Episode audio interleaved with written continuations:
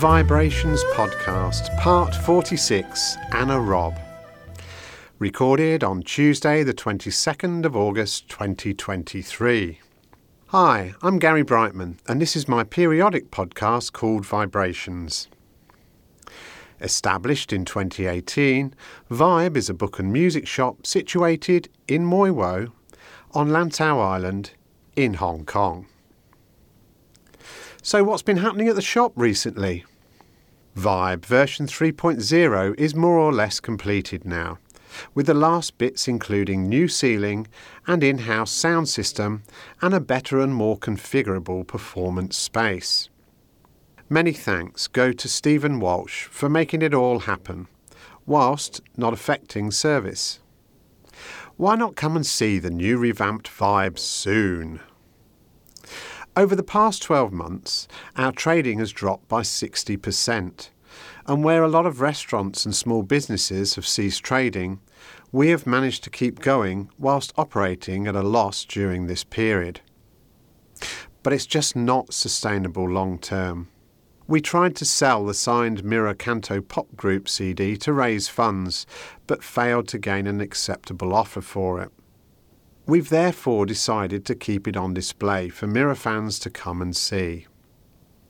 Since our fifth anniversary, we've had two events at the shop a Lantau co steering presentation from Charmian Woodhouse and Kathy Cole, and father and son, Glenn Alfred and Callum, playing a very cool gig.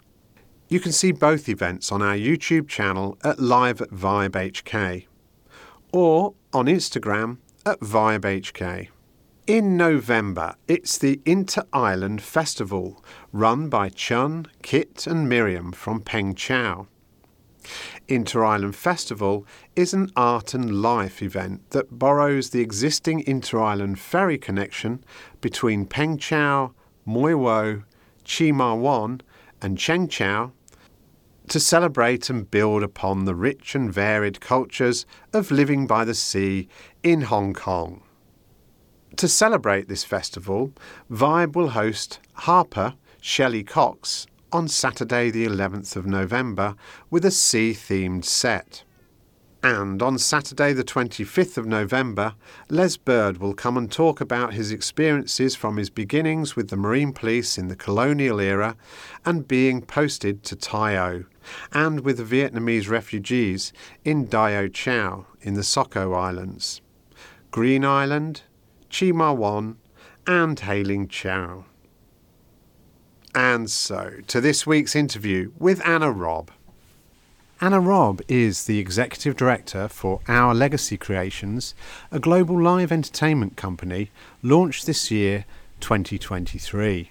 Prior to starting this new venture, Anna was the COO of Dragone, known for its iconic theatre shows such as The House of Dancing Water in Macau, La Perle in Dubai, Le Rêve in Las Vegas, and Celine Dion's A New Day residency show. Originally from Australia, Anna's 23 year career in live entertainment has taken her around the world. She has created shows in the Americas, Africa, the Middle East, Europe, and in many countries across Asia. Anna has worked on concerts, arena events, corporate shows, trade shows, musical theatre, plays, dance, circus, outdoor festivals, and mega shows. Always behind the scenes, Anna has been involved in the execution of some of the largest show creations in the world, including the Beatles' Love by Cirque du Soleil and The House of Dancing Water by Dragone. She has not only worked through the process of research and development, training and formation and creation, but has also run the operations of these shows. Two shows per day, five days a week, year after year dealing with all the trials and tribulations of running multi million dollar theatrical shows for millions of spectators to enjoy.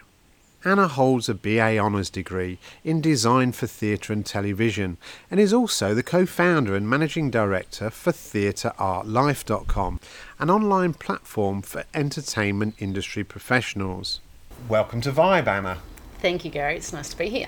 As we do, we're going to start off with 10 questions. What is your favourite author or authors? I have a really hard time answering that question. Yeah, yeah. Especially sitting in a bookstore. I was a big avid reader when I was a kid, and uh, I've read everything. And so I don't tend to have a favourite. I'd bounce around between genres and, and, and things like that. When I was a kid, I think I read the entire teenage section by the time I was 12. And then my, Yeah. I, I lived in a small country town, by the way, so that wasn't Yeah. a hard thing to do. But then my mother used to select um, adult books for me to read. So I, I think my reading ability went very high very Yeah. quickly. And I was reading all sorts of things I probably shouldn't have because, Yes. you know, they were fairly high level concepts and things like that. So I would say that I now bounce around. I don't have a lot of time to read, but I'll read, I try to etch out a few fiction books here and then. I like Yeah. murder mystery sort of books, informational books. The last book I read was ADHD 2.0, which was a Okay. it's the latest studies on um, on the ADHD because my son's been diagnosed with it, and Okay. it's fascinating um, Yeah. insights into the mind and and how ADH works, and it's just uh, having a, I have a son, my son's sort of formally diagnosed on the spectrum, so trying Yeah. to understand his brain and Yeah. everything is a is is a important thing to do as a parent. So absolutely. when I was a kid, I was a massive rereader, just because there was never enough books um, Yeah. in in the uh, in the on the bookshelf for me. But now, no, never. I I don't have the comfort books. I want to.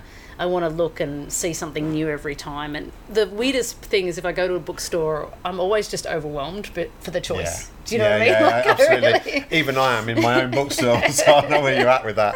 Yeah, I for like, sure. how could I choose one? There's going to be so many good ones, and I, you know, especially when you're so time poor. Yeah. And and you don't really etch out the time. It is really my goal over the next ten years to to get back into regular yes. con- Yeah. consumption of. It's a nice Yeah. way to relax instead of watching Netflix or. And I'm on computer a lot of the day these days, so to get away Yeah. from that and and be on in a book is a. Proper. Yeah. Proper Yeah. You can see. Yeah, Yeah. yeah. Not straining your eyes to or whatever. That's right. yeah. Yeah. What's your favourite music or artist? Uh, well, having worked in entertainment for so long, I've just been exposed to so many genres of music and composers and compositions. So I love all styles of music, but if you're if you're looking for my comfort Yeah. music, I'm I'm a country girl. Okay. So that's I yeah, when I feel um, sort of a little bit discombobulated, I guess, in my life, uh, you know, if I listen to country music, it reminds me of my roots in Australia, and it's very Okay. calming for me. So Right. that's my go-to music. Yeah. So by that you mean uh, you American country music, or do you mean Australian? Both actually, Yeah, because we have influences Yes. in Australia from Yeah. both uh, both country music. You know the Kasey Chambers and the Yeah. Dixie Chicks, which isn't called the Dixie Chicks anymore. They're called the Chicks because there's something politically wrong about Ah. calling the Dixie Chicks the Dixie Chicks no, I didn't now. know that. yeah. Um, you know, uh, all kinds of country, and there's great Yeah. modern country too now. Like, I mean, if you, I talk about that genre because that's when I, what I listened Yeah. to when I was, um, you know, a teenager. But now I sort of stay up to date with um, the more modern country Yes, music as well, and I just really enjoy it. And and Yeah. it reminds me of uh, one thing I miss about living in Hong Kong is big long drives. And in Australia, yeah. you're always in the car for a few hours at a time, Yeah. listening to music and Yes. cruising the country roads. Yeah. And, and it reminds me of those. Definitely with that you I- on that. And the beautiful Yeah. thing about that for me is that now, because I've lived on four continents and um, I've done drives and things like that, so sometimes I'll hear music and it, and it reminds me of Yeah. when I lived in America or it reminds me when I lived in Belgium. And, it, and, it, and it it's like chapters, music for me is like chapters of my life. Yes. And yes. um, I often define my eras by the music that I was exposed to or listening to at the time, and Yeah. um, and I love that because it's Yeah. kind of its own little narrative.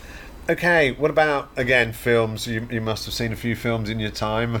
Any particular? Yeah, you know what? I I was thinking about films the other day. The only we talk about rewatching films. The only Yes. film that I've probably watched over and over again is Shawshank Redemption. Yeah, yeah. Classic, Classic. right? Yeah, absolutely. And I don't know because again, I'm not a, like books. I'm not much of a rewatcher of movies, but No. that one for me is uh, it's just it's such a beautiful story of It strength and friendship and yeah, fierceness, and I just really identify with the themes in that Yes. movie, and, and Yeah. yeah. and I and I just the actors, the acting in it is just incredible. It's right? outstanding, is it? To go. It's been to- really interesting though recently with the I don't know if you've seen Barbie or Oppenheimer, but you know the, you know I've been very disenchanted by the Marvel movies, and Me I just I, am just not. Uh, it's not good movies for me, and I'm not Me interested neither. in any of those things, and so.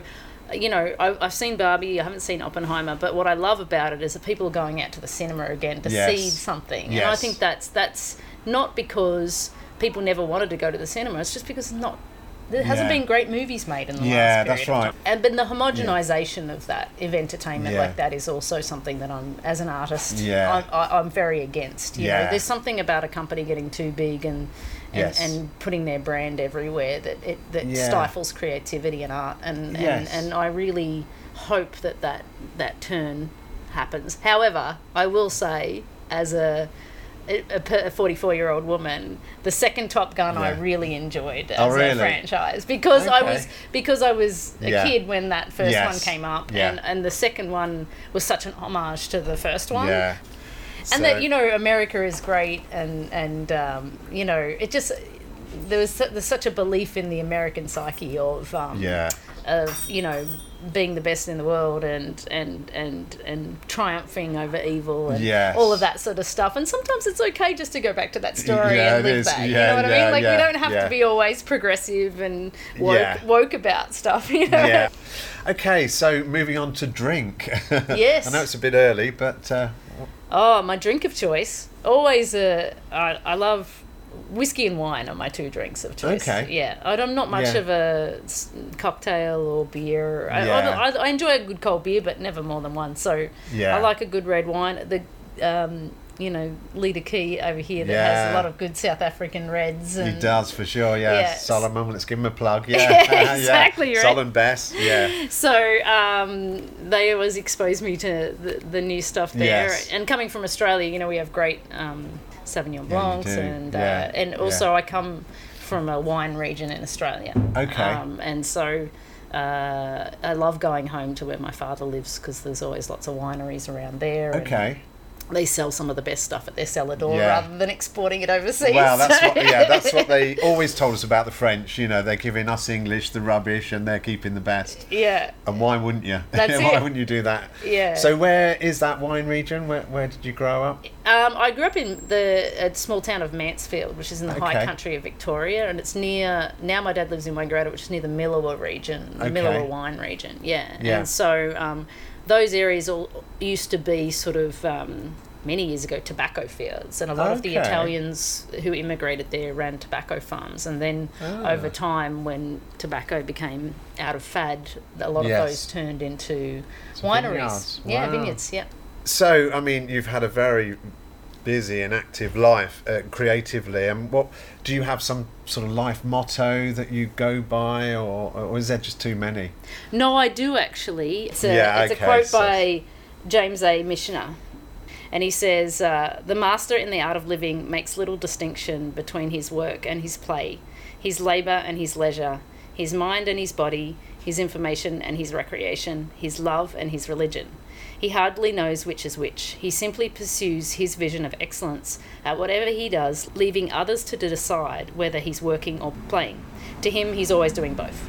And the reason I that do like that. and the reason that resonates with me is because a lot of people talk about work life balance and um, I'm I'm a person that has devoted my life to the industry that I work in and there is no balance in that. It is No, no. all consuming and when you work in entertainment you work weekends, you work public holidays, you work on Christmas, you miss weddings, you miss funerals Yeah. and and it's a choice you have Yes, to make. Yeah. And um, but because I enjoy it, it's not work for me, and that's why the whole Yeah. to decide whether you're I working or playing. I'm Yeah. it, it is it is an activation of play for me what I Yes. do for a living, and so it read that quote resonates with me because it's not.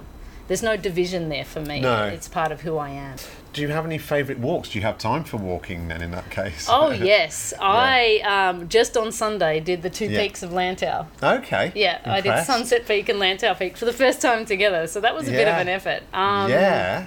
Yeah. Started early, I guess. I did it at 6 a.m., yeah, so Yeah. I finished before 12. Um, but um, no, I love uh, part of being on Lantau Island is Yeah. walking out the door and being having a hike two Yeah. hours in any direction. Yeah. So um, I regularly hike up to the top of the DB hill there. Yeah. If I don't have a lot of time, I'll Yeah. go up there for a quick, you know, escalation there. Yeah. And then when I've got more time on the weekends, I'll try and do, um, you know, a good section here or Yeah. there. Um, try to encourage my family to come along, but a lot of them are not. not there. My kids are not keen to go and do a big hike, Yeah. unfortunately. And and and now that I've done both of those peaks, I've got three sections to do, and I'll have done the entire Lantau Trail, which I feel a little bit Good.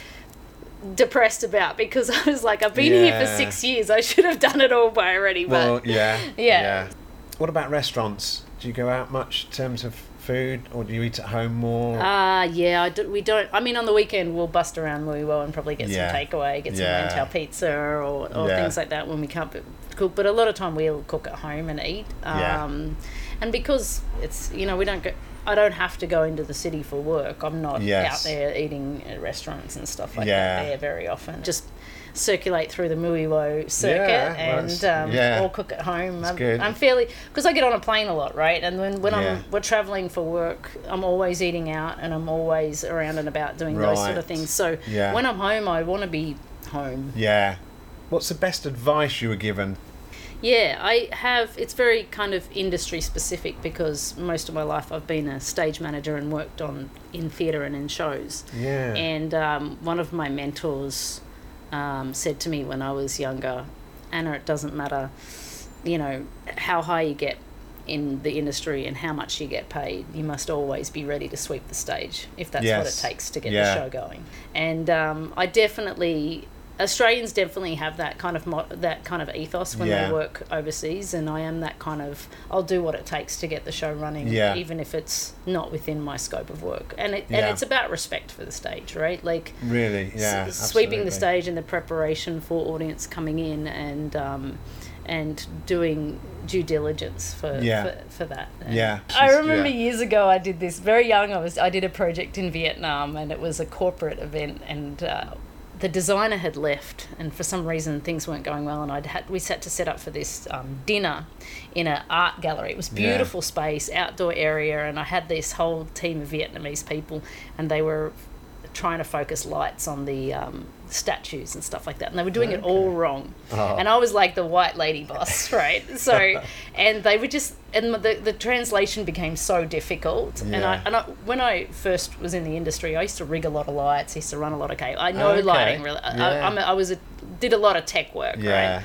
So I got so, and we didn't have time. So I said to the guys, "Give me your gloves," you know, and they're like, "Give me your gloves, these sweaty, you know, Yeah. Yeah. smelly gloves." nice and, and then I put them on, and I'm running around focusing the lights. And, so, and you should have seen these Vietnamese guys. They didn't know what to do. They're just like following me ladder a trail, hoping that their boss didn't see that like lady boss is doing their work, and they felt so uncomfortable. I still laugh when I think about that because they just were like, "I'm like, go get me a cable," and they're like, "Oh, I've got something to do," and they'd run and go and get it. They'd bring it to me. Why do you stay here to start with? Oh, I well, a number of things. Um, affordable childcare yeah. is one of the huge things as Yes. a working career person. Uh, Actually, I don't think I could be in this place in my career if I was if I had raised kids anywhere else. yeah. You know, and so this is a huge, um, fortunate uh, thing for me. The other thing about Hong Kong, uh, specifically Lantau Island, I'm a country kid, Yeah. right? So I live in Lantau where I'm surrounded by greenery and water and beaches. And the people in this village become like a local town, Yes. like I grew up in. yeah. And they know my kids and my kids know them. And Yeah. that's a beautiful yes. thing to have. And also, Hong Kong is still relatively safe, so the kids can have freedom to, you know, ride down to the beach, the beach Yeah. and meet, meet their friends and um, be autonomous to go into the city to go to school or take the bus to Pui O for soccer training. Yes. And so that independence um, without me having to drive them everywhere and Yeah. you know there's these little compositions of a working family woman's life the, this construct makes it very comfortable Yes. for me personally Yes. Yeah. and i'm very blessed that Hong Kong provides that platform Yes. that I can have the income um, and the the construct to create an environment where my kids are growing up Yeah. in the way that they are. Yeah. You know, there's negatives to that too because we're far from Yeah. family Yeah. and, and all of those sort of things. But I, I still think that this construct far outweighs yes. the the negative things of of uh, Yeah. distance and time. And I'm married to an American, so we're not going to win that battle no matter where we are anyway, right? That's right. Yeah, yeah. You're geographically you're the mess, aren't you? Really. yeah. So that's what Yeah. you know, and I just love, and you know, as you know, there's been a lot of shifts Hmm. and changes over the last few years through the pandemics and protests and all of that. But still, for me, uh, the core of what Hong Kong provides for me and my family is. Um, is really great and I love it. Yes. Mm, It community is well. important, you know. Yeah, And I think a lot of the times when you're, you know, now in, in some places that there's such a degradation of community and neighbourly spirit, and Yes. and and and, uh, and I see my friends live. They don't know their neighbours. They don't Yeah. know their, and I, I just think that's such a shame. I think, and that's we were definitely cultivates a little community, and It I does. appreciate that. Do you have a favourite area of Hong Kong? Definitely Lantau, of course. Yeah, I'm going to be biased about yes. that. But I, I think the other special special location, if I was to name another one, is uh, Sheung Wan because um, before I lived here in Hong Kong, I lived in Macau, and Okay. um, I came over to Hong Kong when I was pregnant for both children to have children Right. to have them here in Hong Kong Yeah. at Matilda Hospital, and I for the two weeks, three weeks leading up to that birth, I was in Shenzhen with my mother a lot. My mother come over from Australia to be with me. Yeah. My husband was still working in Macau, and we wander the streets and have dinner and Yeah. It was a very special because I've lost my mother now, so it's Oh. a very special memory. Me and her in Shenzhen walking Yeah. around. So I have a lot of good memories in the, in that location. So that's another uh, Yeah. thing that's very special for me. What I wanted to do now is just sort of rewind back to, you know, you mentioned, you know, growing up in the countryside, in farming areas in Australia. You know, did you have an idyllic childhood? How did that go? I did. My, I was the daughter of a pharmacist, so Okay. we were the local local pharmacist, and we, you know, my mother was a stay at home mum for most of it. She did go work in the pharmacy after we'd started to go to school and things Yeah. like that. I'm a, I'm the third child of you know four kids. Okay. So um, yeah, and the first the daughter, and we lived on the edge of town in this country, um, country town of six thousand people at the time. It's grown much more than now, and it's at the base of a snow mountain, actually, Mount Buller. So a lot of Okay. tourists come through Mount Mansfield to go skiing um, in the winter time. Wait a Uh, minute, skiing in Australia? yeah, yeah. I mean, it's no, Okay. it's no Tokyo, it's no Japan skiing, but, But there is still, skiing there. Mean, Yeah, wow, okay, absolutely. go. So it did get cold. I mean, down in Victoria, it's southern Australia, so they Yeah. they still have some pretty brutal winters. Yeah. And um, and we lived across the road from fields and mountains, and I think that.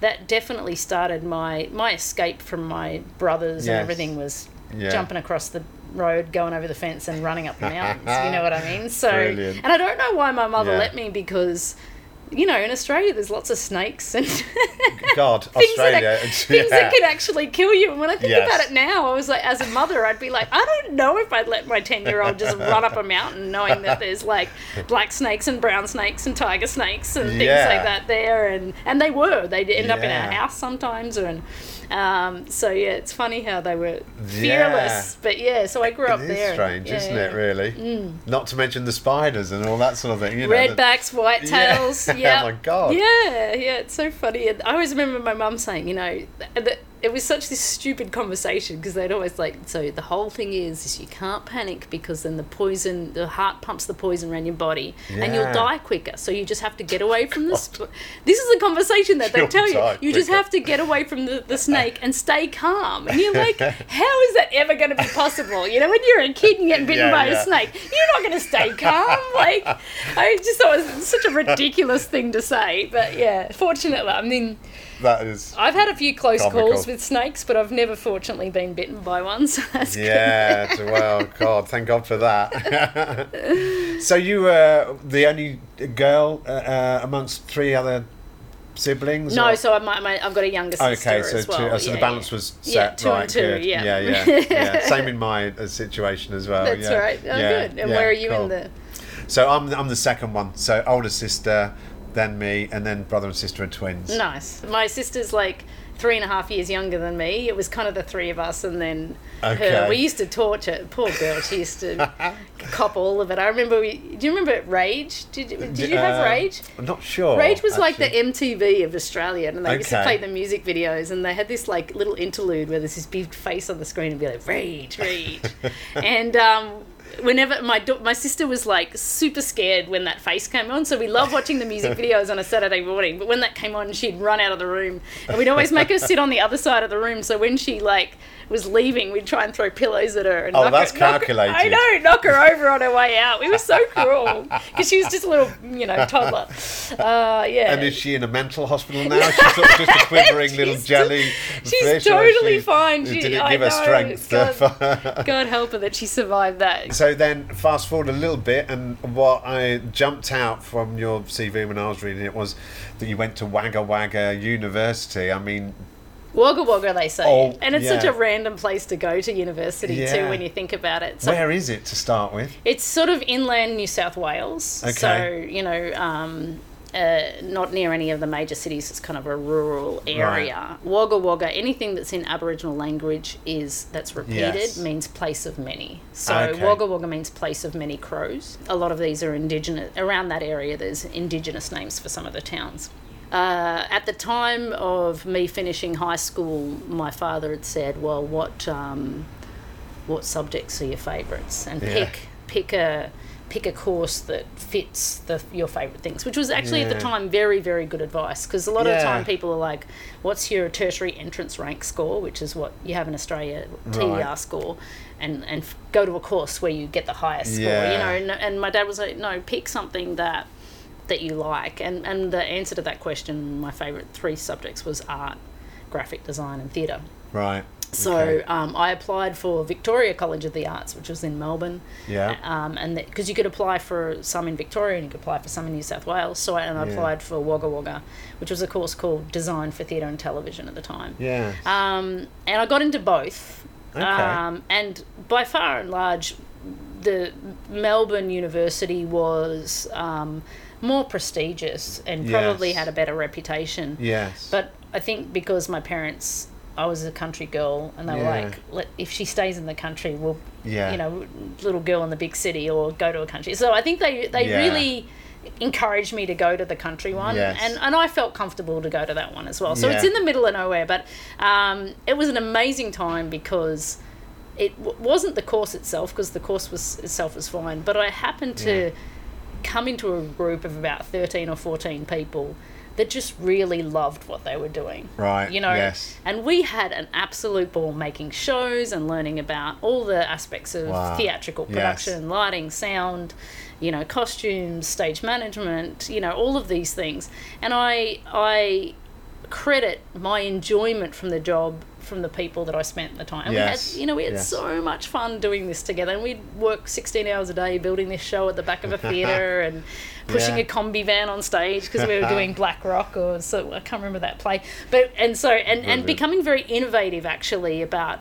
You know, there's no budgets for Yeah. student shows. No, no, there's no, not. so you have to be very resourceful. You have Yes. to make things. You have to sew things. You have to build things. And Yeah. um, I had a very grassroots approach Yeah. to theatrical education all Okay. across the board, Yeah, which was fantastic. Yeah. Well, I think that's the, that's the way to do it, really, isn't it? I think it's first principles and creating something out of nothing on a very low budget, and that, that sets you well. I think sometimes you can be spoilt by spending, you know, too much and just having something that's already there on a plate. Yeah. There's a level of achievement, isn't there? I think in that. yeah, and understanding all of the layers leading up to whatever your position is. It's really important Yes. to understand all of the components because it's so every aspect of theatre is very different. Yeah, lighting yes. is different than audio, different than designing a costume. It's it's a Yeah. in every other company. Dramatically if you have a, a yeah. company of accountants, they're you're all accountants. yeah. Do you know what I mean? Spreadsheet jockeys. Yeah, but it, a yeah. person that comes into like a theatre thing, uh, Yes. you've got so many different types of people Yes. coming together, and, and I'm I'm yeah. fascinated by the compilation of bringing those people together Yes. to make a successful product Yeah. because it's the synergy with those, within those people Yes. that create a good show Yeah. not the individual being a great lighting designer or a great audio designer etc Yeah. etc so And you mentioned that you had 14 people on that course. yeah it wasn't big and i think by the time we amazing. graduated it was probably only about 10 or 11 that actually graduated Uh, unbelievable. Yeah. So to, to gel, you Yeah. know, together and to work to people's strengths, you know, you Mm-hmm. work out who's good at who's the one for this and who's the one for that. And, yeah absolutely and cross learning and stuff. I mean, 10 people, that's that's an amazing thing to do, I think. Actually, Yeah, For three years. Three years? Yeah, three years. Yeah. Yeah. and I'm still friends to, with a lot of them Uh, today. yeah. absolutely. Yeah, Yeah. yeah, No, it was a great. It was a great time. So, yeah. Okay. And at the end of that, um, I had. I was terrified. I was like, "Well, I don't feel like I know enough to get a job." No. so it no. was like I'd known a lot, but like I, it, I was like, I just had too much fun. I was like, and so, Yeah. and my course coordinator at the time was like, "Well, why don't you do an honours degree?" And I said, "But there isn't an honours degree." And he goes, Yeah. "Well, we can write one." So Ah. together we wrote an honours degree Oh, for right. the course, and then I Yeah. did it. And uh, when I went into the course, I had aspirations to be a scenic designer, actually. Right. Okay. And um, in my uh, final year, I actually, in my honours year, I uh, we did a I did a small design for the regional theatre company there. So it was out of the university. It was the local regional theatre company, and we actually toured it around a, a few towns in. Um, in New South Wales with my set design and, and all of that sort of stuff. So that was really good. And in the industry, Australia's very small, this, especially the theatre industry. Yeah. And a lot of those big roles are held by a very small group of people Yes. and there's there's no sort of linear progression into those roles. I No. couldn't see a path from where I was to being a designer. Yes. Do you know what I mean? Yes. And then there, were- and this was at the time when AutoCAD and all of the you know, we started very manually because it's way back in you know 1999, whatever. Yeah. and and then but then computer stuff, and I had Yeah. not been trained in all of those Which is very thing. technical stuff. Exactly. So I would have had to complex. start a Yeah. I- that course wouldn't have been enough for me to go into Yeah. I would have had to start doing more AutoCAD and all of that sort of stuff as well. Yeah. And so I realized, you know what, I, I'm also pretty good at management and I'd met a lot of local technical directors and, and, and people in from Sydney who'd run that helped me run these regional shows. Ah, okay. So I was like, if I've got Yeah. some connections, let me go to Sydney and Yeah. try my luck. Yeah, there. why not? Yeah. yeah, yeah, absolutely. Yeah. Yeah. and and do it and so I'll go I'll, I'll go into more stage management because I see a path there I see an Yes. opportunity for Yeah. for work in that realm honours degree was an extra year. yeah And then you did you then move to Sydney and then s- I just yeah I just packed up and went to Sydney and and Good and, and then I it was a rough few years because I I had decided that I wasn't gonna work in a bookstore or a cafe I was just gonna Yeah. try and because if I wanted to get in the I'd done four years of a degree if I was gonna work in the industry I was gonna work in the industry Stay right? focused. Yeah, and that meant doing technician shifts all over the city, rigging Yeah. lights and running Yeah. cables, soldering microphone cables together, doing theatre repairs, being a mechanist at the back of theatre, bringing mirror balls in in shows, and programming Wow. lights for dance school spectaculars Yeah. and all sorts of stuff. And what I didn't realise at the time, but what that was doing was giving a really, really all round education Yes. of all the departments that when I stepped into proper stage management, Yeah. I had very good comprehension about Broad how they how they yes, worked. yes. And that's definitely very different than say the trajectory of say stage managers in America. They train Yeah. in stage management and then they go into Yeah. and they don't have they don't have the broad, broadness of understanding Yes. depth yeah. and like they haven't Yeah. fixed a moving light. Yeah. Do you know yeah, what yeah, I mean? I'd- absolutely. yeah. You don't master this job Yeah. after you leave university. No, no. It's a, it's a you, I wouldn't have called myself a great production stage manager until I was 10 years out of university. And that's the Yeah. honest truth. Yeah. Because you do you do well and you learn and whatever, but to master it and people need to people young people want to w- be in that role right now. And Yeah. it's great. You can and you and there's a lot of talent out there, but the depth and the breadth can only Yeah. be done and developed over time. Yeah. It really can. Um, and I have a natural enthusiasm for learning, Mm. Yes, right? And and in, yeah. um, I'm very inquisitive, and I like to understand, and, and that really has stead, been good stead for me to to do that. That and my Yeah. my willingness to you know throw myself in the deep end a lot. yeah, yeah, yeah, yeah.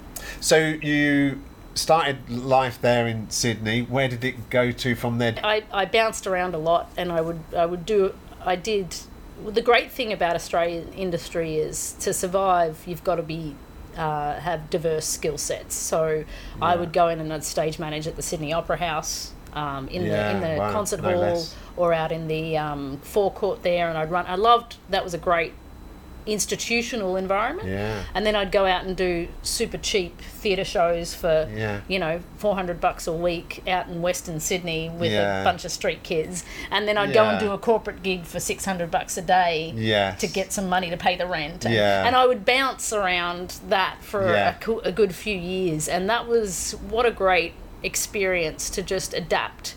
And Yeah. I, I became very chameleon like in the sense Yeah. of like okay what does this role need what do i need to do Yes. how do i need to Yeah. how do i fit in here to get the show going and Yeah. that became my kind of ethos uh, and then I started doing some gigs in, you know, South Africa and Vietnam, and I did some stuff in New Zealand. So I started traveling a little bit and working on those projects. But what I, then I was getting pushed into more like technical direction and production management, Yes. and I was like, but I like to run the show. yeah, yeah. You know, I don't want to be the manager. Yes. I am Yeah. now, but Yeah, back yes. then I was a kid and I was just wanted to be Yeah. in it. I Yes. wanted to be in the shows. yeah, I love the feeling of it started on this time and, and, and it's in your hands yeah. and anything yeah. could happen. You know yeah, I mean? yeah, yeah. And so I decided on a whim that I'd just like, well, you could, you know, back in that day, I think it still exists. If you're before you're 30, you can get that um, visa to go to the UK, working holiday oh, visa. right, yes, yes, yes. So Yeah. I was like, well, I could just go over there and Yeah. just try and get on bigger shows. you Yeah, know? yeah. But you come with me laugh because I went there in like November. So it's the worst possible year, like time of year to try and get started in the UK because it's winter Yeah, and there's no sun and I'm an Australian girl missing a summer oh, and I was miserable. It Yes. was it was it, actually it was September I think, but it was going into Even winter. it could have been July, you And, know, and, I, and I was so naive because I thought, like, I'll pick up work, I'll find something. But I didn't know anybody. I had No. no network. I had nothing, and I just And it's left big all. yeah, industry, I'd left all this work just to just like land in London and be like, shit, what do I do yeah, now? And um, so my boyfriend had got to, at the time had got some work and. He was doing some corporate work. He was in the industry as well. Okay, And I. I got a couple of corporate things, but they were just miserable stuff, like out in the like Christmas events, and Yeah. oh, it was just really bad. And then I got this um, uh, job doing a pantomime. Wimbledon or somewhere. no, like? Worthing. Oh, Worthing. Okay, a coastal town. Yeah. Do you know Right. Worthing? Uh, not well. I've been there once or twice. There's actually it's a Yeah. beautiful like there's a theatre Yeah. on the ocean. Yes. Okay. and on it's a pier, beautiful it? yeah it's on Yes. a pier it's a Yeah. beautiful space and uh, we were doing a pantomime and i'd never Yeah. experienced an english pantomime so i had no idea what was going on Do you not had- have them in Oz? no, not Uh, really. No, Oh, no. right, okay. And so there were Shetland ponies and dogs doing tricks. I was like, what? Where am I? And um, around that time, it was really interesting because I was bored in um, in London one time. I was living in Stock Stockton, Stockwell, Stockwell. Stockwell, Stockwell, yeah. Stockwell, in a basement sort of apartment next to some Polish people that smoked pot all the time, and the, the, it just reeked, and it was just really unpleasant. And um, and I'd found a job that was advertised by Cirque Yeah. du Soleil, right? Wow. A stage manager, Okay. and in Las Vegas. And the funny thing was is that back when I was being a technician in Australia or whatever, I used to make a joke to my friends. You know, one day I'll go to a show in Vegas, you know, and everybody used to laugh because, you know, how would we ever get to Vegas and a visa and Yeah. the this and the that? Yeah, like that yeah. it was just like a pipe gonna- dream. yeah, Do you know what I mean? yeah. But something in me was like, well, I've got time to kill, so let me um, Nothing to lose. Let me um, let me do this uh, Yeah. application. So I spent about an hour and a half going through this auto thing, Yeah. blah, blah, blah, blah, blah, and I sent it and I forgot about it. And so I go down to Worthing and I'm I'm I'm doing a pantomime. it was so funny, and I'm show calling the show. And I had a, I so I had an absolute ball, and I met. Yeah. I'm even in touch with some of the performers via Facebook, even to this day. Yeah, you know, um, we're in the industry circling around, Brilliant. and um, and I get this call.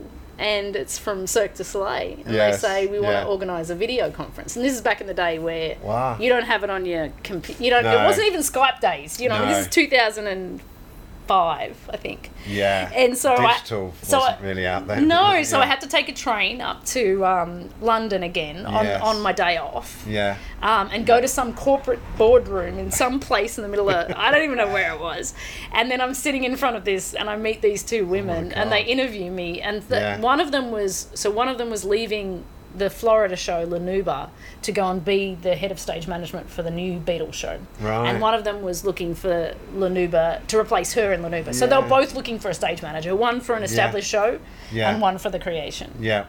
And the one La Nouba is the Cirque du Soleil show. that was in Yeah. Florida. It's Yeah. now it closed. They, they made another one after the pandemic called Drawn to Life. It's a different it's Yeah. a different show, but it, Yeah. for many years it ran in Florida. Yeah. And um, the one that was uh, interviewing for Vegas, her name was um, Carolyn Wild, and she her she went by the name Nog. This used to be a Scottish cartoon called Noggin the Nog. Nog in the Nog, it Yeah, was. apparently she looked Yes. like this cartoon character, so that's why she's called Nog with a bob or something like Love that. it. Anyway, so everyone called her Nog, and she was Scottish, and she was looking for stage managers that weren't particularly had Cirque history and, and a little bit more diversity than the American stage manager. So I fit that model. Yeah. Do you know what I mean? So I, I interviewed or whatever, and and Yeah. and I got off thing, and I went back to Worthing, and then.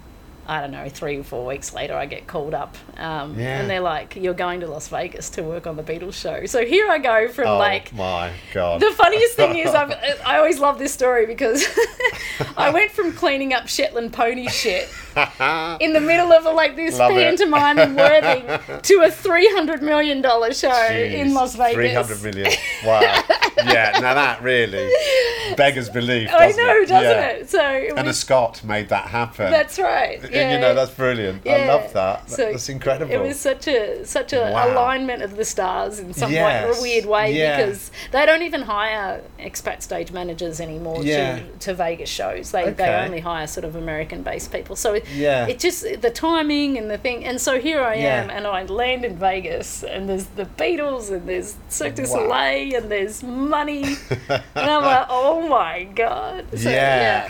I'm also not attached to the outcome, right? yes. And a lot of people have in the past probably mistaken my drive for ambition, Yeah, okay. but it's not. I don't need to have the big title, and I don't need to be Yes, in the big paycheck. No, Yeah, I know that, just yeah. love to Yes. do what I do, Yes. and the result of that has me been Yes. getting bigger roles and bigger jobs Yes. and opportunities. Yeah. But I also am quite fearless in the sense of like I had a very well established freelance career in Sydney, and I went Yes. throw it out, Fearless go to a London. good word. Yeah, yeah, exactly. Yeah. And and, yeah. and, and and I've, I've a number of times, and when you, if we take the next step after circuit again, I Yeah. throw myself off the cliff, not knowing where I'm going to land, No. and I'm not, and, I, and I'm okay with that. Yes. and, and I think Yeah. that's being able to free fall into something new without knowing where you land yeah.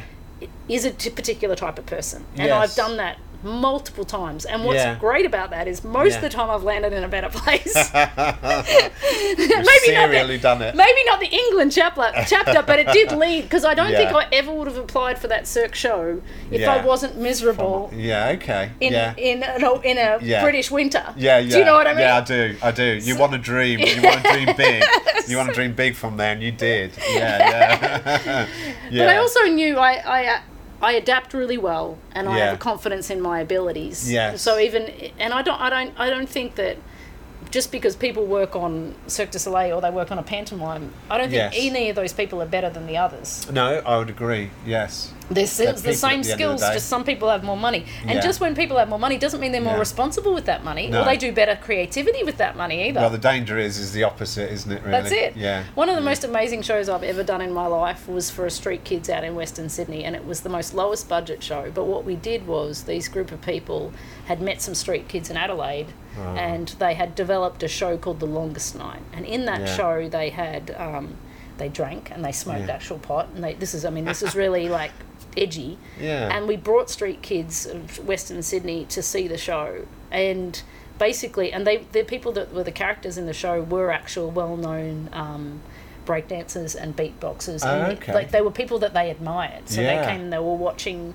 My these God, kids. must have been and so they were like, oh my God, they're Yeah. really smoking. Oh my God, they're really drinking. But the whole end of that show Yeah. was how this is not a life. Yeah. And you've got to do something more with it. This, Yeah, this, there's a moral. the, your perception that, that, that you're living this sort of street life is cool. It's not cool. Yeah, And and the end of the show, one of the kid, mothers gets her child protective services takes the child away. Right. And you could hear a pin drop at the end of this Yes, play. yes. And you changed people. Yeah. Like the kids walked out there and they were, Yeah. you know, when you finish a show and nobody claps. Yeah. But for the right Yeah, reason. yeah, yeah. You know what I mean? Like, because they were like- because they're stunned, they're because uh, the messages got through. Yeah, and those. yeah, and it was so profound and Yes. so moving, and so Yeah, for me, I hold that gig rewarding. as such a as in, in the equal measure Yes. as working on the Beatles Yeah, show. yeah, yeah. For me, do you no, know what I mean? I, I, I can put myself exactly there. I agree. Although yeah, yeah. people will be like, "Oh my god, you worked with the Beatles." Yeah, Yeah. but you know Yeah. what? Like, Yeah, this is changing people's lives. You know, this is kids that probably will be different once they left that theatre, and left that production. They, Yeah. they will have hopefully done something. Even if 70% of them did something, then that was important. That That's changed it. lives. That's Yeah. it, and it's so easy to get lost in that corporate theatre machine, and Yeah. and and and it, it's wonderful, and people enjoy. I'm not degrading that, but No, then, I mean- but another experience in South Africa, I worked with this. Um, we did a school spectacular kind of thing, and uh, one school was a deaf school, and they came. They're beautiful, like. Um, kids from somehow somewhere in the Gauteng region, which is Yes. the Greater Johannesburg region, and uh, they went on stage and they couldn't hear the music, so the teacher Oh, sat at the front. She had a T-shirt saying "I can sign, can you?"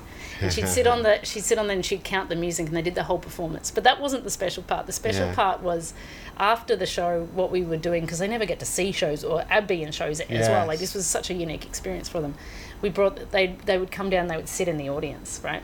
So this deaf school was sitting right in the front of the the show, and we were. Um, we did it when the next school on the next school and then this school came on and they were doing um, something that had a massive techno Yes. beat Right.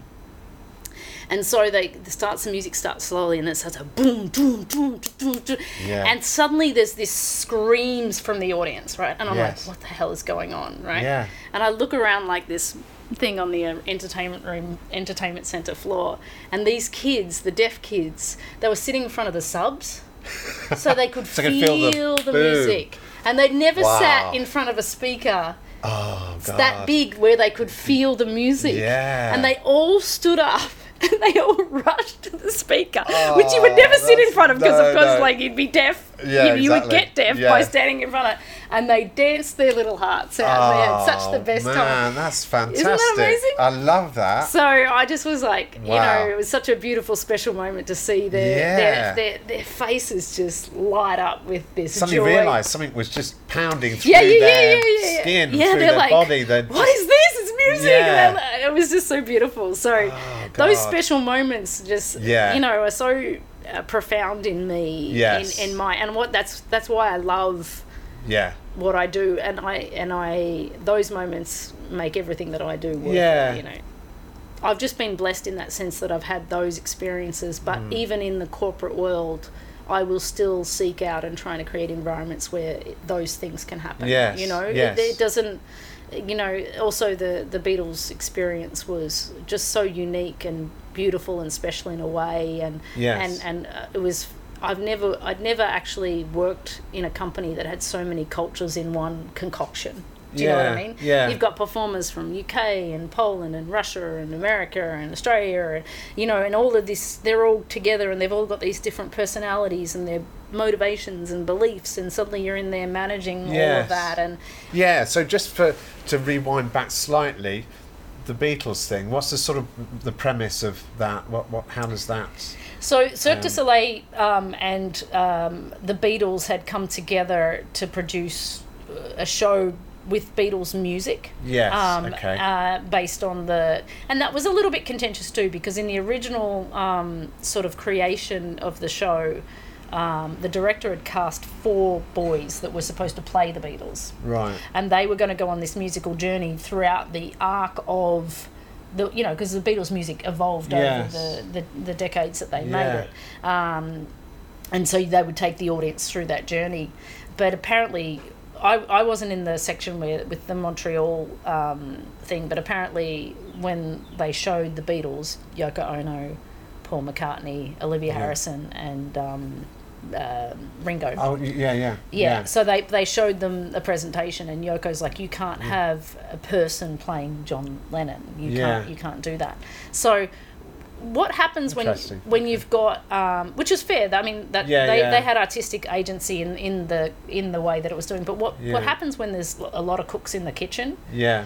Yeah. It can get really complicated. Yeah. And, and, and, and there was lots of rules about, you know, we can't have two Paul McCartney songs side by side or it has to end with this song. And, and I, I was not Ah. privy to all of the politics behind it, but that certainly handcuffs the director to a certain Yeah. framework, you know what I mean? Yeah. Um, so those poor boys that were cast as the Beatles then became the Nowhere Men, and then the the, the, the concept kind of slipped a little bit. And and Yeah. uh, anyway, we still created the show. Still was created an amazing show, and Yeah. um, I mean the level of automation and flying people, and Yeah. I mean it was most more automation moving on its axis in the first 15 minutes of the show than anywhere else in the world right? Really? and i got to be the show caller for that. And what happened was was that um, the creation was amazing and i was one of the first show callers after nog the stage Yeah, manager who yeah, crea- yeah. created Yeah. it. And um, so i called the predominantly the first two years of that show. So 80% of the f- shows for the first two years pretty much. And in that in the first two years of that show is when everything goes wrong like the Yeah, lift stops yeah, or the yes. winch stops or whatever Yeah. and I was just left to deal with it. No Wow. training, just figure it out, man. Wow. Baptism of fire. That's during the the the the, the tr- that's before it's gone live. No, it's while, while people in front of the audience. I have in my life done. I've calculated about Right. 200, at least 250 show stops. I've I've facilitated in my life. Show stops. So a show stop is literally just that. Yeah. It- the show has stopped because and I'm talking to the audience and I'm telling them that No. I'm trying to fix it and yeah yeah yeah between Wow. because I did circus show calling for uh, almost I guess 13 14 years so it started That's there a tough role. yeah it started there and and but what but the baptism of fire was I mean I always had nog support but like it's like okay Yes. in the first two years you, you develop proto you start to learn what is going to stop Yeah. often Yes. and then you develop protocols to deal with it Right. but yes. the first time that it happens, Yeah. you're on your No own, reference. kid. Like Yeah, you've got to figure it out, and you have got to figure out how the show Wow. gets. And it's terrifying, you know. Yeah. Uh, uh, You got 20 people speaking in your ear, and you're trying to make an announcement to the audience. Ladies and gentlemen, apologise. We have a technical difficulty. Yeah. Can you please stay in your seats, and we'll try and resume the show as soon as possible. And and in that show, the Beatles music was recorded, so it was even trickier. Like Cirque du Soleil, other shows, they have a live band, Yes. right? Yeah. So whenever something goes wrong, you just Yeah. tell the band to vamp, Yeah. and you got time to yeah, figure it out. Yeah. But in here, in the Beatles, you have a loop. So you, Yeah. you you're going through the music, and then there's points in the show, and I used to have it in my prompt script of like loops available here, loops available here. but not here. yeah. So you got to you got to hit that point, and you tell the sound guy loop Yeah. the music, right? Yeah. But um, it was always really funny because in the the first um, the first act, the lifts would come up, and we had this whole city built with like foam bricks, and then the acrobats would come in and punch through the walls, and the foam bricks would go everywhere, Right. right? And then the lifts would drop down, and the carpenters would clear clear these bricks, Yes. and it would take them ten minutes, and then we'd have a whole "I am the walrus," Oh, yeah. I am the walrus, Yeah, and and there was an yeah, cuckoo Yeah. dance on the with the walrus on the top. So they were going, but it was in this time in the first six months of the show that as the lifts were coming down, the bricks are getting caught in the lifts, and it stopped the lifts, and things would stop, Ah. and so you'd have to go into the loop. But you can imagine, Gary, there's only Yeah. so many times the, the loop for walrus was about. Yeah. 30 seconds from memory, right? So you're like, Yeah, yeah, I am the walrus, yeah, I am the walrus, yeah.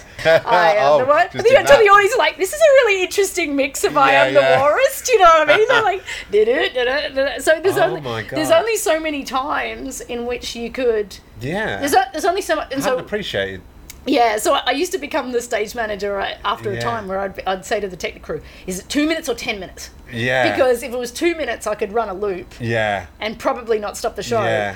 And if it's 10 minutes or if they couldn't answer, I'd stop the show. Yeah, you have no choice. I'd You've got to the show. reset and start that bit again. So I became the like because i'd said Oh to my, my boss, God. I was like, oh, I just I don't know how to do it. She's like, if you're not getting the right answers, you're not asking the right question. It's it was true. Great advice. But you become really, really Adept agile. Yeah. that, And so yeah. two minutes to ten minutes. Oh, you can't answer. I'm stopping the show. Yeah, And so yeah. you'd stop, and then you'd counsel the audience, and then you'd set back up. You'd fix it. You'd get started again. Wow. And so, and how, how big are the audience? two thousand people. 2,000 people that have Yeah. paid a lot of money Yeah. to see that work. Yeah. Yeah. So. And that's fraught with problems. Just from what you've told me logistically, all these phone blocks and the stage coming down, you can imagine them getting caught, pinged, Yeah. God knows whatever. And over those first 12 months, you figure out the systems to avoid those things. Yeah. But when you go, once you, you create the show, so you say you create the show so fast, it's not really, but it is a very Yeah. complex show. So you're not really, when you've created it, you don't actually know all the problems that you will have with it. No. And so you're dealing with them in real time yeah, with audiences in front of you, you know. I had this wonderful British guy, Lincoln. Yeah. And he was uh, he played Mr. Piggy, and he had this really Yeah. big blow up suit, and he was a British guy, and he became my savior because um, he he was the only character in the show that Yeah. spoke. He had a microphone, and he used to wear a little in ear.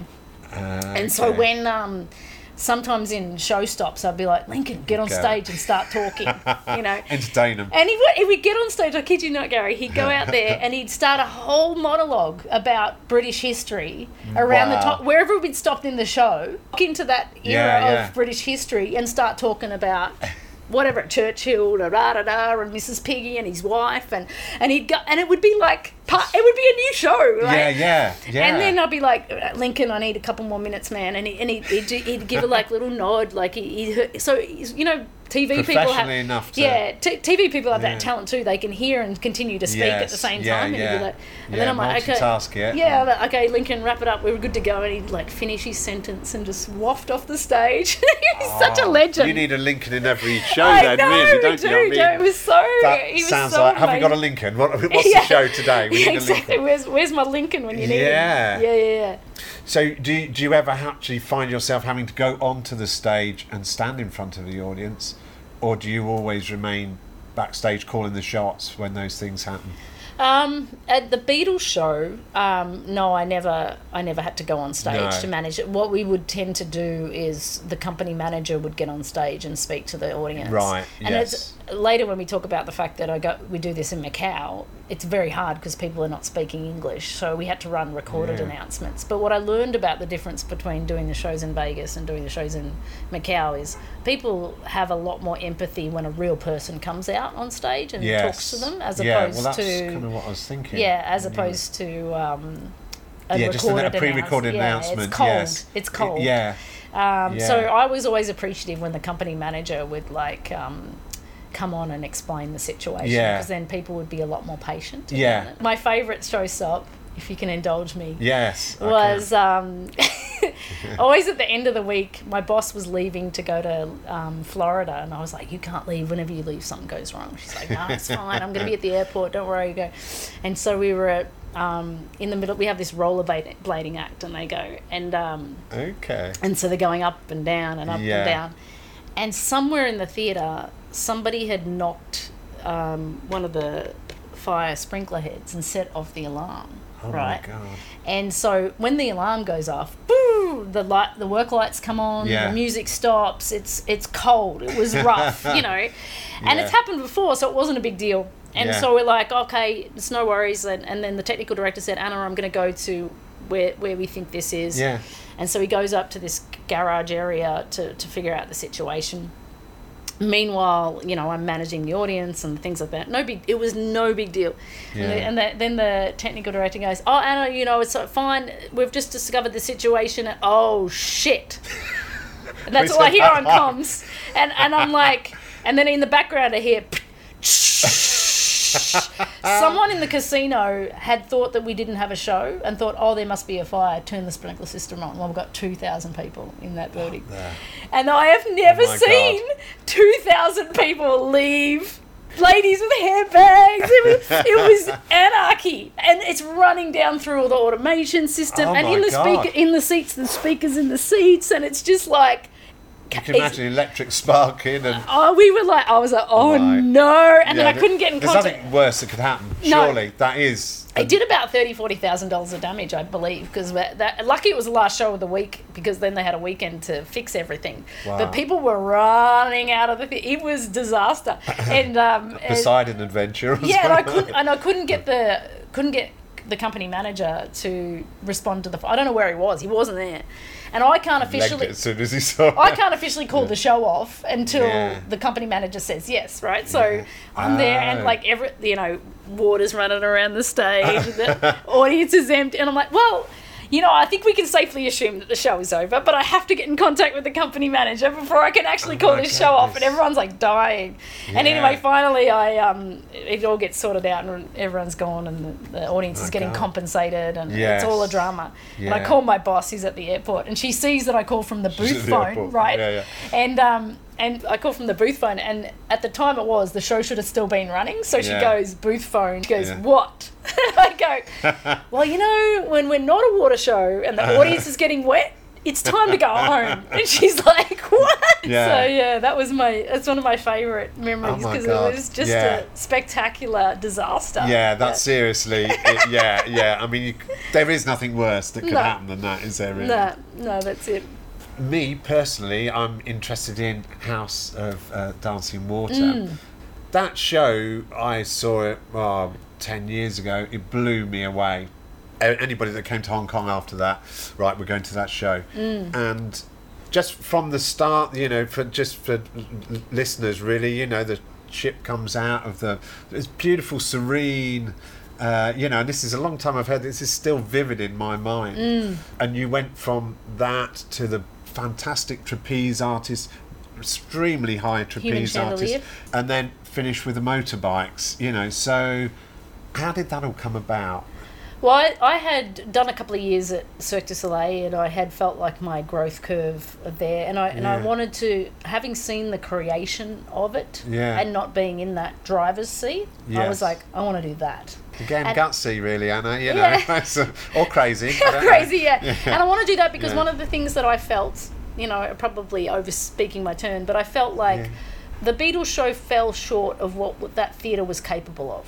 Right. technically. And if I was Yeah, to describe okay. myself um, in um, stage management, I'm more of a Yeah. uh, technical stage manager Right. than an artistic stage manager. I'm fascinated by the technical capacity. And so I wanted to be in a position where I could work with the director and fully use all that was available to the show.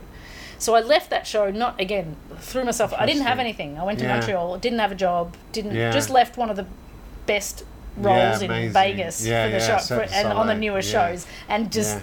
gave up and uh, but I, but again it, it wasn't about the money and it wasn't about the position it was about I want to do that and Yes. and I was like I spent a few months drinking beer and watching ice hockey Yeah. because that's what you do in Montreal Yeah. and then I clearly. and taking a break too yeah. because I'd never Yeah. Mm. really I'd, I'd gassed it all the way from Yeah. um, you know leaving university to freelancing Yeah. to London I'd never Yeah. had a proper holiday or anything Ah, right. Yes. yes, so yeah. I, I, I wanted to do that and then um, and then Yeah. I looked around to see what companies could do was doing similar things and I found Dragone yeah. so I applied to be the production artistic coordinator, which was what the role was um, um, in Belgium. I got hired and I went over to live in Belgium. So we Right. spent two years there. When I arrived, the human chandelier was a picture on a piece of paper, and Okay. we did research and development, and we, we tested things out. And then um, towards the end of that sort of developmental period, um, they decided that I should go into that production Yeah. stage management role. And what a blessing because then I got what I left Cirque for, the Yes, opportunity yes. to, to do that. And. Franco Dragone, who unfortunately passed away last year, he is a wonderful creator and a wonderful visionary. And Yeah. he really relies on the production stage manager to feed him what is possible. Yes. And this we were aligned on. And I was, I was, you know, in typical circus shows, there's a lot of da da da da da act and transition, transition, transition, transition, Yes. and the next act, transition, transition, transition. yeah. And both of us were determined for the transitions to be as beautiful and as seamless Yeah. as the acts themselves. Yeah. And I think my biggest achievement, if I was to say, I work so hard on the science behind all of that Yes. in the background of his creativity to make sure that that worked smoothly from scene to scene. Yeah. And I think that's when people they feel they don't they don't know what they're seeing, Yes. why why it feels Yeah. so seamless, but but they feel it. Yeah, they feel it. You know. Absolutely. Yeah, Yes. and so that's and, and then also just because he has a beautiful vision for the aesthetic Yeah. and the way that things to compose compose a stage it's not Yeah. about just doing the act it's about the lighting and the people there and the moments and the things so he has a wonderful vision for composition Yes. and then my sort of ability to help him technically achieve that vision not just me there's a whole team of Yeah. people but i played a, a good key part in that because i'm the one that puts all those cues together Yes. and I'm the Yeah. one that that that calls everything. So when for people who don't know what a show caller is, Yeah. there's everybody's pressing buttons, but Yeah. one person says go. Yeah. So there's over there's over 360 something cues in that show. Wow. One, on average, one every 15 seconds. Yeah. You're saying go to something. The winch moving, the lift moving, a clear thing, That's the pagoda coming up, somebody flying. Two hours focus. Mm, it 90 two minutes. hours? Ninety yeah. minutes. Yeah, Yeah. yeah, yeah. yeah. That's so, a serious amount of concentration. Yeah, yeah, Yeah. and and and an, and and a, a technical achievement which can only be done with a great Yeah. crew and a great cast. Yes. Um, and then running because then I ran it for six years after that, and and maintaining that level and the safety and the Yeah. routines and everything, massively challenging show. Yeah. Massively challenging. Yeah. Yeah. Yeah. Well, you can just watching it, the things that could go wrong, Mm. uh, uh, just frightening. Really, you know, the heights involved, the water, the the fact that the whole stage drains of water. Every scene of that production, I would say, is cinematically perfect. And the Um, same thing with the first year of the Beatles show. It's the Yeah. first year you run into all the problems. Yes. I mean, there was a little bit of flexibility there because um, the we had a band. So you could ask them to vamp and they you could yeah, cover could some things. it. Yeah, yeah. Uh, but there were still some spectacular fails in that show. yeah, yeah, yeah, yeah, yeah. And it, you're judged on the first year or the first few performances, aren't you? Really? So you better get it yeah. near yeah. enough right. Yeah, I think the Right peak of that show is around eight to twelve months, right? Because when you first constructed it, it's still a bit slow. Like if I watch the opening Yeah. night, I, it's unbearable because oh god, it's slow. But over time, you tighten it like a little wrench, Yeah, you know, and it becomes really sharp. Yes. Yeah, yes. And with the core cast that built it, Yeah. there's there's the, the, the original energy and the original passion. So Yeah. I would say like about eight months after it's first opened is the prime of that. Yes, Because then after okay. that, then the cast start to change over, and the, and when, the new cast will do a, a great time into embodying the first thing, but they're Yeah. never going to have the passion of the people that put two years of their life to Yeah. manifest that and create that and create Yeah. that character. And it's a copy of it. Yeah. Do you know what I mean? each it's time, not. It's, yeah. it's not the. It's, you're not born from it. Yes. It's a copy of it. So, um, and the first two years is the people are always contracted for two years after they've created the show. Oh, you mentioned what is it, seven or eight years of House of Dancing Water. Um, what's happening with it now? Where's it going to? Well, it closed down in the pandemic. It did. Um, yeah. Yes, and Yeah. so now they're starting to put teams together back in to try Yeah. and get it back up and running. So it'll be interesting to see post pandemic who's coming to Macau and the demographic coming to Macau is shifting and changing. So. I actually asked myself, is like, is it is it going to be as popular post pandemic as it was pre? And and we don't know the answer to that question until it gets remounted. Now I'm in a place of producing. Hmm. I'm an executive director of entertainment, so I'm working for a company that is this is we're trying to put new products and new shows and new Yes. things in new markets and these sort of things. So this is now that's why I'm quite fascinated by Yeah. the demographics and the success because we have to Yes. we have to pitch that now to Yeah. clients to, Yeah. to, to fund the shows For that we want to put on. Yeah. Uh, there's a huge appetite for, for a lot of not at that level at all post pandemic, but there's still an appetite for entertainment. Now with the creative teams that I'm working with, we're trying to crack that nut of more uh, lower budget, faster to market stuff, but still really high quality. Um. And the other big thing that's changed in the industry is people have the expectation that they want more entertainment on demand. Yes. Spotify on demand, you get Netflix on demand. Yeah. And so the, the, the psyche of booking and going to an 8 p.m. show Yeah. is shifting. Yes. People want to be able to go Yeah, to, there, on there, their needs, there needs to be numerous iterations of the Yeah, thing in a day that people can choose their time On to demand, go to. yes, yeah, and yeah. that's a tough nut to crack with with theatrical performances because you can't wear out performances No. performers all through a day. The minute that you put people in a show rather Yeah. than an exhibition, costs go up. Peop Yeah. People power is cost. Yeah. So, you know, you know all of those um, Van Gogh exhibitions with the projection. Yeah, You yeah. know, they, that was a bit. Of, it's a bit of a flash in the pan. It's Yeah. kind of dying now, but like Yeah.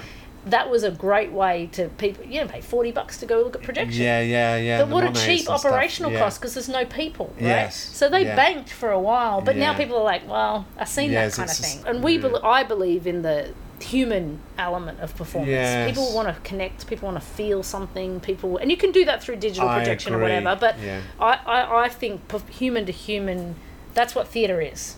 And I think also too that like you know a lot of people for a period of time, last 10, 15 years, made shows for the wow factor. Yeah. Right?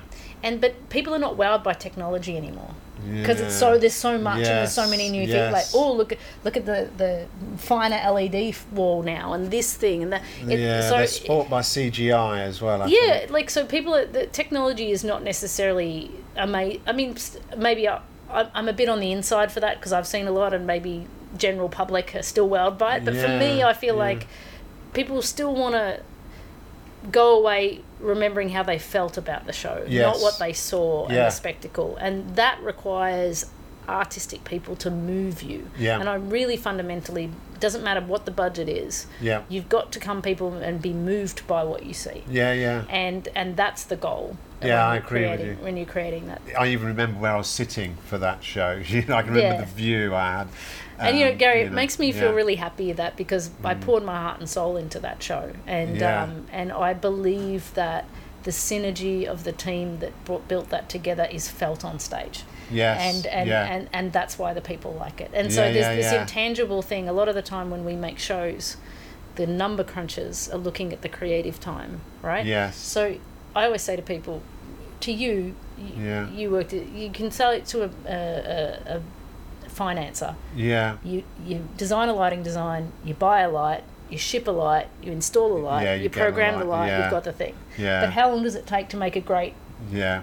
Creative dance piece? Yeah. How long's a piece of string? Yeah, exactly. And yeah. and I know that time together as a group creates beautiful creativity. Yes, You've still got to have the right people in the room Yeah, because yeah, you can yeah. still waste ten weeks Yeah, doing nothing. yeah, yeah. But but but you need the time. But when number crunchers are looking Mm. at your schedule and your time creative, we're like, well, why can't? Why do you want ten weeks? Can we do it in three weeks? You're like, yeah.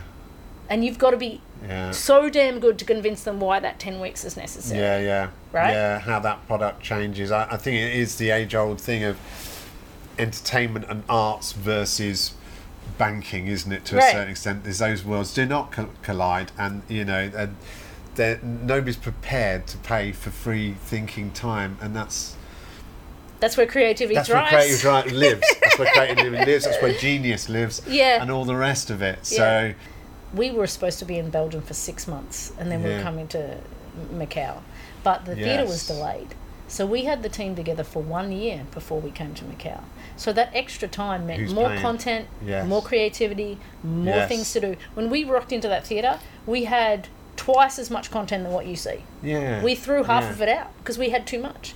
And to Yes. have most people are barely scraping in with content in their Yeah. show. We had an abundance. Yes. So Franco could go, yes, that bit, no, not that bit, yes, that bit, no, not Yeah. that. And what a luxury. The untold winner in that trajectory was an extra six months with a whole group of 100 Yeah. people in Belgium working together to create a show. The interesting thing is that with entertainment, it's it's just it's still a gamble. Yeah. It's never a given. no, it's not. Absolutely not. And do you know how like the statistics of how many Broadway shows make money? It's Uh, very ve- poor. Yeah, yeah, exactly. Very, yeah, very. I'm like, I don't even know why you produce a show Yeah, yeah. in Broadway Yeah. because the odds are not They're good. not good. So yeah, it's fascinating to me that people still front up for that, and that's the Yeah. hard sell for for us when we're trying to produce Yes. stuff is to get people to believe in. Yeah, in buy your into that time, Yeah, that yeah, vision, and we'll just finish up on your company. You're doing this media company.